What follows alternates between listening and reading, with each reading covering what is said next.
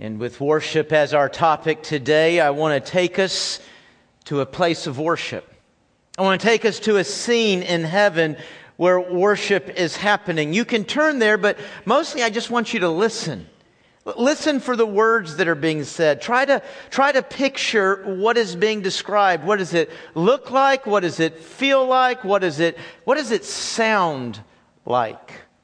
I'm going to be reading from Revelation chapter four, and I'm going to begin in verse eight. Some of these things are kind of hard to picture, but just listen to John as he's kind of transported to heaven and sees this scene and begins to try to describe it. Revelation chapter four, verse eight, and the four living creatures, each of them with six wings, are full of eyes all around and within, and day and night they never cease to say. They never stop saying this one verse song. Have you ever been singing some of these songs and think, are we really going to sing another verse of that? Is Dale going to make it? I think we've done that verse thirteen times. I know you have, because I have. I, I've thought that. Can you imagine then these four living creatures singing this one verse over and over and over forever? Holy, holy, holy is the Lord God Almighty, who was and is and is to come. And whenever the living creatures give glory and honor and thanks to Him who is seated on the throne, who lives forever and ever, the twenty-four elders fall down before Him who is seated on the throne, and they worship Him who lives forever and ever. They cast their crowns before the throne, saying, "Worthy are you, our Lord and God, to receive glory and honor and power. For you created all things, and by your will they existed and were created." And then jumping to the next chapter, chapter five, verse nine. And they sang a new song, saying, "Worthy are you to take the scroll and to open its seals. For you were slain, and by your blood you ransomed people from God, from every tribe and language and people and nation. And you have made them a kingdom and priests to our God, and they shall reign on the earth." Then I looked. He looked. Then I heard around the throne and the living creatures and the elders and the voice of many angels. How many angels, John? Numbering myriads of myriads and thousands of thousands. That word myriads is difficult. It's difficult to interpret. In the Greek language, they didn't have a number, for, they didn't have a word for a number above ten thousand. And so when they were trying to express a kind of an innumerable thing, they would use that word myriad. Most commentators to take this to understand that he's saying hundreds of millions. There are, what did I see? I saw and I heard hundreds of millions of angels upon hundreds of millions of angels. Now, what would that look like? What What would that sound like? And it wasn't just that hundreds of millions of angels were singing. It says they were singing with a loud voice. I'm guessing it would shake this building. That's stupid. It would shake the earth. What was that song they sang? "Worthy is the Lamb who was slain to receive power and wealth and wisdom and might and honor and glory and blessing." And I heard, th- the choir's not done being built. "And then I heard every creature in heaven and on earth and under the earth and in the sea and all that is in them saying, to Him who sits on the throne and to the Lamb be blessing and honor and glory and might forever and ever." And the four living creatures said, "Amen." I guess so. Amen. And the elders fell down and worshipped. Man, I tell you, my soul longs more and more to be a part of that moment, to see and to experience that moment. That, that moment should be the most natural expression of my soul. Should be. But sin fouled my soul up. And yours. It, it clogged up my soul. It fouled up my soul so that now what should be the most exciting, the most fulfilling, the most energizing thing in my life, to have the worship of God flow through my soul, is, is not the most natural thing. It's, it's, it's almost unnatural now. Not, not worship, Every person in this room worships easily and daily. It's not worship that doesn't flow. It's, it's the worship of the Creator that's not quite as natural now. Really what's happened because of sin is the worship of creation has become more natural to us. And by natural, I mean, we do it without thought. We do it, we do it with ease. We do it with excitement. It's very natural now for us to worship people and things and desires and, and ideas. And, and really, ultimately, at the end of the day, I think we're worshiping ourselves. And that is so energizing. It is so fulfilling. It is so fun. That if we're honest with ourselves, this thought has kind of run through our mind, hasn't it? I wonder if heaven's boring. I don't know what you do. I think you play a harp all day long. Not quite sure where we got that idea. But what, what gives us joy and what gives us excitement is not what we picture about heaven. I think, I think church is a part of the culprit. I think church has, for some, led to this idea that heaven might be boring, because really all we think we might know of heaven is church. And let's be honest, folks, both for people inside the church and certainly for people outside the church, a church service seems like about the most boring and irrelevant way you could spend an hour of any week. And so what do they think of heaven? What's heaven? Heaven is an eternal church service. Oh my gosh, shoot me now. I mean, it just goes on forever and ever. It never ends. I mean, I don't know, folks. If that's what heaven is, I mean, we don't know who created the bobblehead, but we're pretty sure he was sitting in church service when he did it. Think about, think about, watch people around you, watch your own life. We get, so, I got tickets, got tickets to the big game. Man, that'll keep me excited for a week or weeks. Something to talk about, something to look forward to. And if they win, oh my God, then it really carries me for another month. And, and we can go to the beach and we can go to the mountains, and man, it just, it inspires and it, and it gives a sense of peace. I mean, for some of us, that one week, it, it kind of gets us going through the rest of the year, doesn't it? Every one of us in this room, we have things that we endure. Things that we endure great cost. We endure great sacrifice. We endure great discomfort. Why? Because it's worth it. It's worth it. We're continuing today our series on the core. We're looking at our core values. This is, this is what we value in our family. This, this is kind of where we're going, what we do, what we find to be a value. I'm not saying these are the only values. I'm not saying our values are better than somebody else's or ours are right and somebody else. It's, it's our values. If you want to know who and what we are, th- this is what we value here. Last week we said we value the Word, didn't we? Man, right here, this is our source of truth. It is, has everything we need for faith and for life. We don't, we don't have another source of authority and truth. We don't, we don't turn to a committee. We don't turn to a denominational headquarters. We turn to Scripture. So we, we value the Word. And, and today, as you've seen in the title, saw in the video, we value a lifestyle of worship and prayer. We, we value gathering, coming together, and being inspired and encouraged in the worthiness of Christ. In that passage I read, did you hear that word pop up? It's kind of an operative word for that, that passage over and over and over. He's worthy. He's worthy. Jesus is worthy of being the big deal.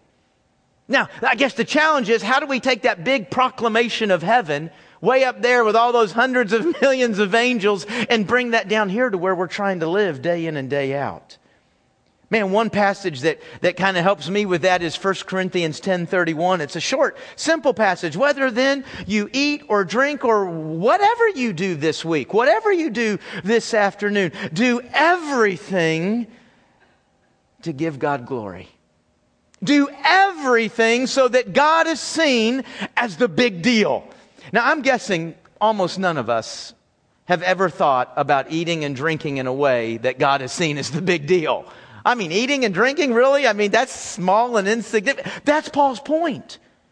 You see, you and I, when we think of bringing glory to God, oh, we'll think about a, a big decision, a, a big service, a, a big activity. Oh, we're doing this big thing for, for God's glory. And Paul would say, absolutely, amen, yes, all the time. But God's glory is so all-encompassing, it actually wraps in, folks, the most menial, mindless, daily tasks of our lives. Everything. Yeah, the big stuff, sure. But the stuff you do every day without even thought. Do all of it in a way that shows God your gratitude. Do all of it in a way that, that, that shows that God is the big deal to everybody who's watching. God is the big deal in my life. Now let me switch gears on you. How is it that we can spend hundreds of dollars to, to get tickets to our team, the Skins, the Who's, the Cavs, or whatever other team is your choice? I got tickets, and we go out there and watch the game, but not just watch it, in freezing rain. Why? One simple answer. It's worth it. It's worth it. How is it that we can, at times, sacrifice some of the things that are the very most important for a job? Because it's worth it. How can we spend so much time, so much money on that hobby? Because it's worth it. And how can we run our home ragged, run our lives ragged, running around trying to get our kids involved in, in that event or this event, or boy, they've got to do this or they won't be fulfilled and happy. We run around. What? Because it's worth it. Now, I'm not saying any one of these things is worth it. I'm saying that is the value judgment that you and I have made on a variety of different things in our lives. We've said it's worth it, whatever the cost, whatever the time, whatever the effort, whatever the energy, whatever, even if it hurts, it's worth it. It's worth it. Folks, that's worship. That's worship. You have just valued that. You've said, this is what it's worth to me. And if you'll think about it, think about the friends around you, the family around you, the people around you. You know what every one of them worships. You can't hide it. We're always expressing what our worth is. Now, if we could just take that mindset and let's bring it down to First Corinthians ten thirty-one again. How is it? Man, why do you, why do you tell the truth there? It would have been much more profitable to lie. It would have protected you better to lie. Because he's worth it. Man, how can you choose to be sexually pure in this society? Man, you're going to miss love. You're going to miss out on everything. You're going to be, you're going to be thought of as weird. Because he's worth it. And that statement should be true not just for the fifteen-year-old, should it? Now that, that should be true for the forty-five-year-old, single, divorced, married. He's worth it. Man, why do you go to church? The most boring place on the planet. Because he's worth it? Actually, I don't think God thinks I'm worth being bored. I don't think he wants this to be a place that's boring, does he? Man, how can you, how can you go and uh, spend money and time in, in places that, I mean, those aren't vacation spots like Nicaragua or Africa. Why do you do that? Because he's worth it. He's worth going to share the gospel. He's worth that discomfort. He's worth it. You know, that kind of worship is hard. Our kind, our brand of worship actually is pretty easy. And when I say our kind, that, that, that kind of worship where we worship things. We worship people. We worship our, our, our, our desires. We worship our kids. We worship money. We worship shopping. I can't imagine who does that. God help you. But we worship all these things, and really, ultimately, we are worshiping ourselves. Well, that's easy. You see, worship, really what it is, it's, it's paying homage, it's adoring. There is a word picture in the Greek language where the picture of worship is somebody's forehead touching the ground. Because worship actually is subservient. When you worship something, you, you serve it. Well, folks, I'm a pro at serving myself. I can, I can't tell you how good I am. I've perfected the art of serving myself. That's easy. But ultimately, it's a lie. Because I'm not the great worth in the universe. Newsflash, neither are you.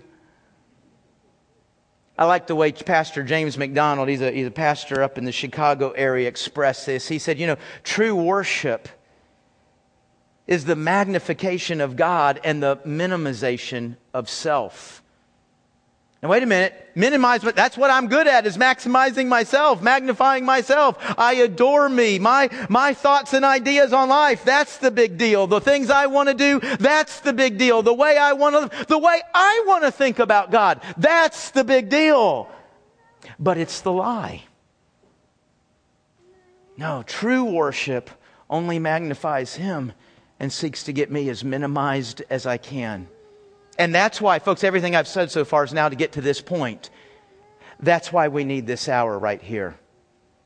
As a matter of fact, I think a part of what God did in the seven-day cycle is He looked at you and looked at me and said, you know, when they get beyond seven days, their ability to remember that I'm the great worth really starts to falter. If you and I go much more than seven days, we're going to really be tempted to lead back to thinking, I am the big deal. I am what life is all about. And so we come in here every seven days and go, oh, wait, check, reminder, God's the big deal. God is what life is all about. Have you ever heard somebody say, I don't need church to worship? Yes, they do. They don't need church to worship. They need church to worship the right one. Without church, anyone, everyone, the most spiritual person will end up worshiping themselves. It's what our soul does. And so we come in here and gather and we're motivated, we're instructed, we're, we're held accountable, we're reminded there is a great worth, and, and we value being then sent back out into the week with that challenge to minimize self and to magnify Him. We need this moment. And, and this moment, folks, we believe should be big. This is a big moment. It is the bigness of this moment that shows His worthiness, that reminds us of His worthiness. It, it is the bigness of this moment that we hope encourages and motivates me, motivates you to really work at minimizing self and maximizing God. You know, folks, most of us in here, I'm guessing you would know and you would say, yeah, I know God's the big deal. But folks, knowing it doesn't mean we're doing it. Because our soul gets tempted to make me the big deal. And so we come in here and it's the bigness of this moment says, no, God's the big deal. And He is worth me forgiving that person. He is worth me telling the truth. He is worth me following Him. Whatever that might look like this week, whatever that might cost, He's worth it. And you know, when I walk through the passages in the Bible where we're really shown worship, passages like Psalms, passages like what I just read in, in Revelation, you know, there, there is a bigness to that, folks. You, you see in that worship, I guess I would say it's not tame. It's not tame. Now, I got to think about what I'm saying there, because what's the opposite of tame? Wild. I'm not saying worship is wild. I think there's this really fine line we have to walk between a, a freedom. Man, I hope people feel a freedom to worship, a, a, a freedom to love and serve God in an individual way. And yet at the same time, if, if five, six hundred of us come in here and we all do our own thing and we all do it our own way, we're not going to be looking at God. We're going to be looking around at each other, aren't we? Man, what is that person doing? How's that worship? What is that? You know, we don't want to do anything that anyway draws attention to ourselves. Ultimately, we want everything we're doing to be drawing attention to Him. So it's not wild, but it's not tame. I think when you look at worship in the Bible, quite often it's right on the edge of being unnerving. It's right on the edge of, of, of seeing people come undone. It is a big experience. It is a memorable experience. experience. But it's big and memorable. It's also a simple experience. And I think somebody should be able to walk in here, whether it's for the umpteenth thousandth time over the last thirty years or today's their first Sunday they walk through. They should be able to look around and get it. You know, they, they can follow along. They can grasp what's going on. They can pick something up and carry it home and say, okay, I, I can do something with this. Boy, folks, here at the Heights, we value big worship. We value memorable worship. We value simple worship. And you know, when I look at, again, Revelations and Psalms, I think where I get that word bigness from is I start noticing there's words that always, not one passage, not one time, words that always appear with worship. Words like singing, shouting, clapping, mighty voices, many voices, smoke, thunder, lightning. I mean, this is a, this is an event that engages all the senses. It's an event where it go, draws all of our attention. I mean, if you get home and you say, "How was worship?" And they, eh. Boy, we missed something there, didn't we? It should app. We should. Wow. I mean, I know I was somewhere. I mean, even if I didn't agree with it, I know I was somewhere. Folks, when I look at all of those words, I am left that with a big part of what it means that worship is big. It means we fill the room with bigness. Man, I'd say the more people, the better, right? I would also say this: the louder, the better. I'm guessing most in this service would be okay with that. You chose to come to a band. The louder, the better. You know, not every song. I mean, yeah, there's a worship. There are songs that should be more reflective and meditative, shouldn't they? Not, not every song. Man, there's worship that doesn't involve any words. It is completely and totally silent. But yet I go back and over and over, there's all these words that if you really observe what is going on there, it implies a volume. It implies a bigness. I don't think it should be a volume that hurts. I don't think it should be a volume that distorts the music. It's so loud. But I think we want to get right up next to that line. I think we want to walk as close to that line as we can. Now, the problem is, and, and here's where, I mean, you know, you've ever heard the phrase worship wars? I mean, this is the problem with the line. It's not the same for everybody, is it?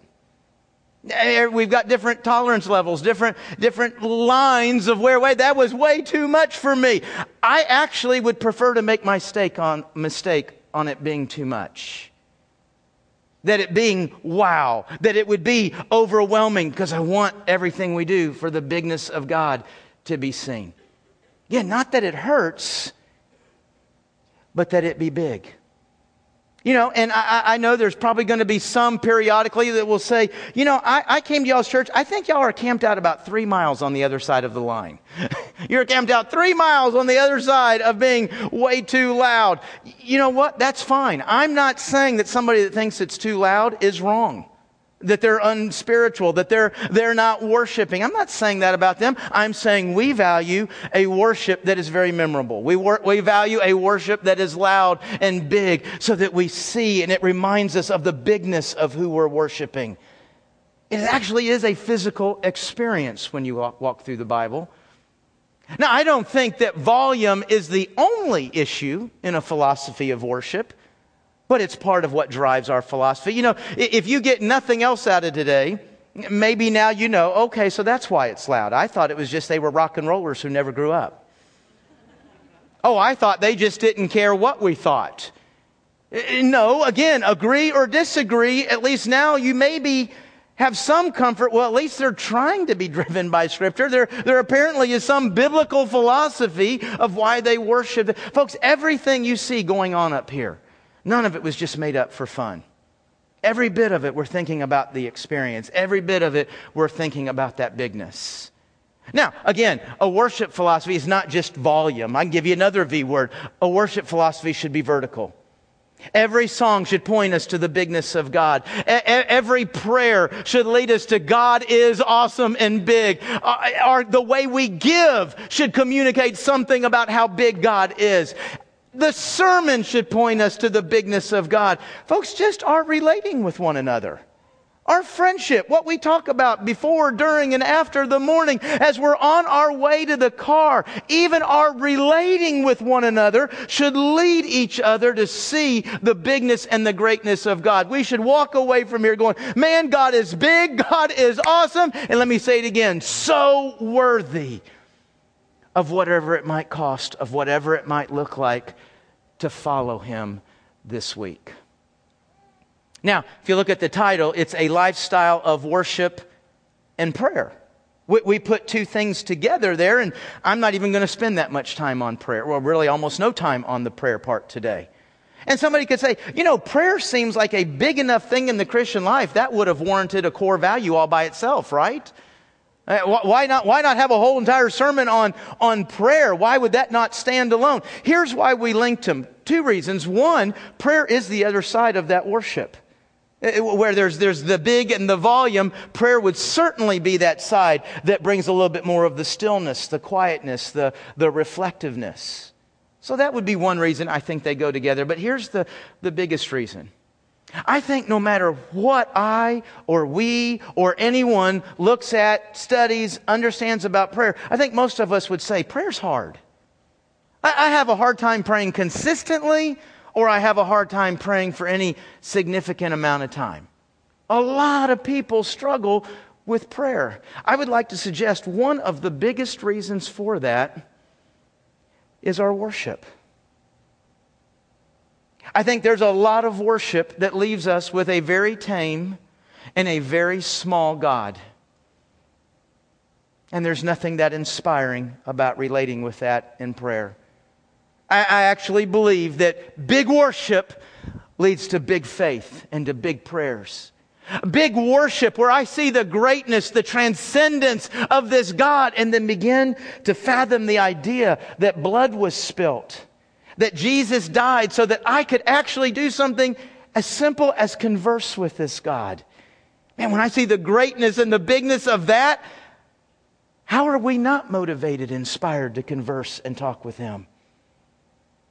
But I think so much of what church has done is it's packaged God into nice, tight little pieces, very tame little pieces. Our, our worship is very structured and ordered, and it's very tame little pieces. And that we're not left thinking, man, I need to spend time with God. Man, I need to get on my, my knees and, and just enjoy the privilege of relating and talking with the great God I worshiped today. Folks, God gave us the church to gather together every seven days. He says it, Old, New Testament, over and over, to gather together every seven days and be reminded that He's the big deal. Because no matter who you are, no matter how spiritual and mature you are, boy, we get much beyond seven days and we forget He's the big deal. And we start giving our lives to things that, probably the simplest way to say it is they don't last. Did you hear that part of the praise show up in all the songs? You who are forever and ever. Folks, it's very easy for you and I to give money and time and attention and energy as if the Redskins were forever. As if shopping was, I can't even bring myself to say it. As if some hobby, as if our job, as if some desire, as if it was forever. I need to stop what I'm doing every seven days. I need to come in here and go, oh yeah, that's right. That's not forever. He is. I'm not the great worth. He is. Psalm twenty-nine verse two says, ascribe to the Lord the glory due His name. We value trying to be a church that will help you to be able to do that every single week, which ultimately means every single day. Let's pray.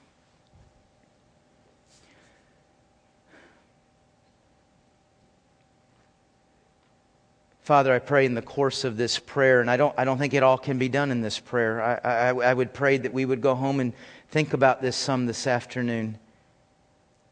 That God, we could look back over the last seven days. Where did we go? What did we do? What did we spend? Spend money, spend time, spend energy. Did we do any of that in a way that showed how grateful to You we are? Did, did we do any of those things in a way that would, if people were watching, they saw that You were the big deal in our lives? Boy, Lord, I know I can look at a series of days, a series of events that can leak together, and I, I didn't I didn't do those in a way that showed anybody what You meant to me, what You were worth to me. God, would You give us wisdom and discernment to see if we're really living in a way that shows what You're worth to us. God, I pray that You would help us to think about how we enter this room each week. Do we come in here to sing and to give and to relate with one another and to, to devote ourselves to your word in a way that shows what you're worth to us? God, would you help us to think about the next seven days ahead? Help us to think about what, what, what is the meeting I have? What's the test I have? What, doing something with this person? God, would you show me how I can do that in a way that shows what you're worth to me? May this become, may you become all-consuming, all-encompassing, so that everything in my life shows what you're worth. And thank you for giving me the church so I don't stray from that great worth and that great opportunity, for only you are forever and ever. It's in Jesus' name that we pray. Amen.